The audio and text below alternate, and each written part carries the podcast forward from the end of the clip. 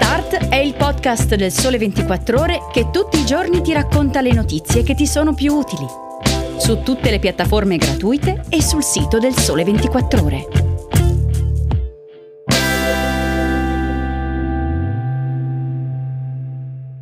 Ciao da Antonio Larizza e bentornati all'ascolto di Start. In questa puntata parleremo di auto elettriche con i prezzi delle vetture che potrebbero scendere mentre quelli per le ricariche sono già saliti e di molto, della crisi energetica e climatica che ha spinto il governo Meloni a scegliersi un consigliere davvero speciale e del boom di furti nel mondo delle criptovalute. La notizia da cui partiamo è apparsa ieri sul sito cinese di Tesla, ma come vedremo riguarda da vicino anche noi. Tesla ha tagliato del 5% i prezzi per il mercato cinese delle proprie auto elettriche, questo per contrastare la guerrita concorrenza dei produttori locali. L'offensiva di Pechino però non sarà confinata al mercato asiatico. Gli stessi produttori che insidiano Tesla in Cina stanno infatti per entrare nel mercato europeo. Sappiamo che qui faranno concorrenza a tutti i marchi, inclusi ovviamente i produttori del vecchio continente. Ecco perché la notizia del ribasso dei listini di Tesla in Cina interessa anche noi automobilisti europei. Certo, quello del prezzo di acquisto ancora piuttosto alto rispetto ad altre alimentazioni è solo uno degli ostacoli che ancora frenano l'avanzata delle auto elettriche.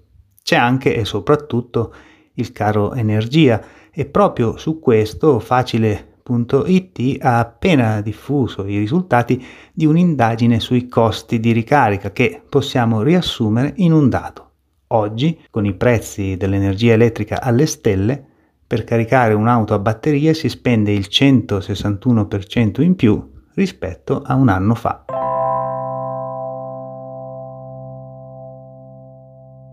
L'indagine sui costi di ricarica conferma che qualsiasi sia l'argomento di cui parliamo, oggi alla fine tutte le strade portano alla crisi energetica, che è il dossier più delicato e urgente sul tavolo di tutti i governi, incluso ovviamente il governo Meloni, che su questo terreno dovrà muoversi in continuità con il governo uscente. La conferma di ciò arriva anche dalla notizia che Roberto Cingolani, l'ormai ex ministro alla transizione energetica, è stato ingaggiato, potremmo dire così, come consulente del governo Meloni. Cingolani infatti avrà un ruolo di consigliere per Giorgia Meloni che svolgerà senza ricevere alcun compenso su dossier strategici, a cominciare da quello per fissare un tetto al prezzo del gas in Europa.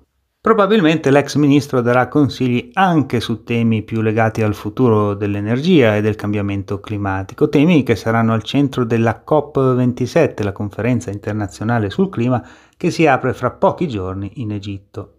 Per i governi è forse l'ultima chiamata per prendere scelte coraggiose, come hanno sottolineato domenica le 30.000 persone che hanno sfilato a Bruxelles in una lunga, pacifica marcia per il clima chiedendo alla politica internazionale di essere più veloce, più forte, più concreta e più unita contro il riscaldamento climatico. Un appello caro a Roberto Cingolani che nel luglio 2021 da poco ministro aveva fatto molto rumore sul tema spiegando, dati alla mano, che l'umanità rischia di estinguersi nel 2090 proprio a causa del cambiamento climatico.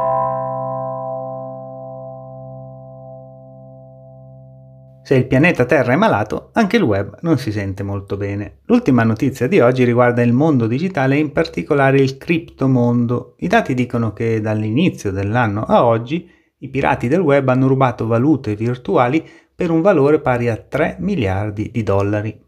Sul Sole 24 ore Vittorio Carlini dedica un ampio approfondimento a questo boom. L'articolo che trovate online spiega anche perché il 2022 si candida a diventare l'anno record per controvalore di criptovalute rubate.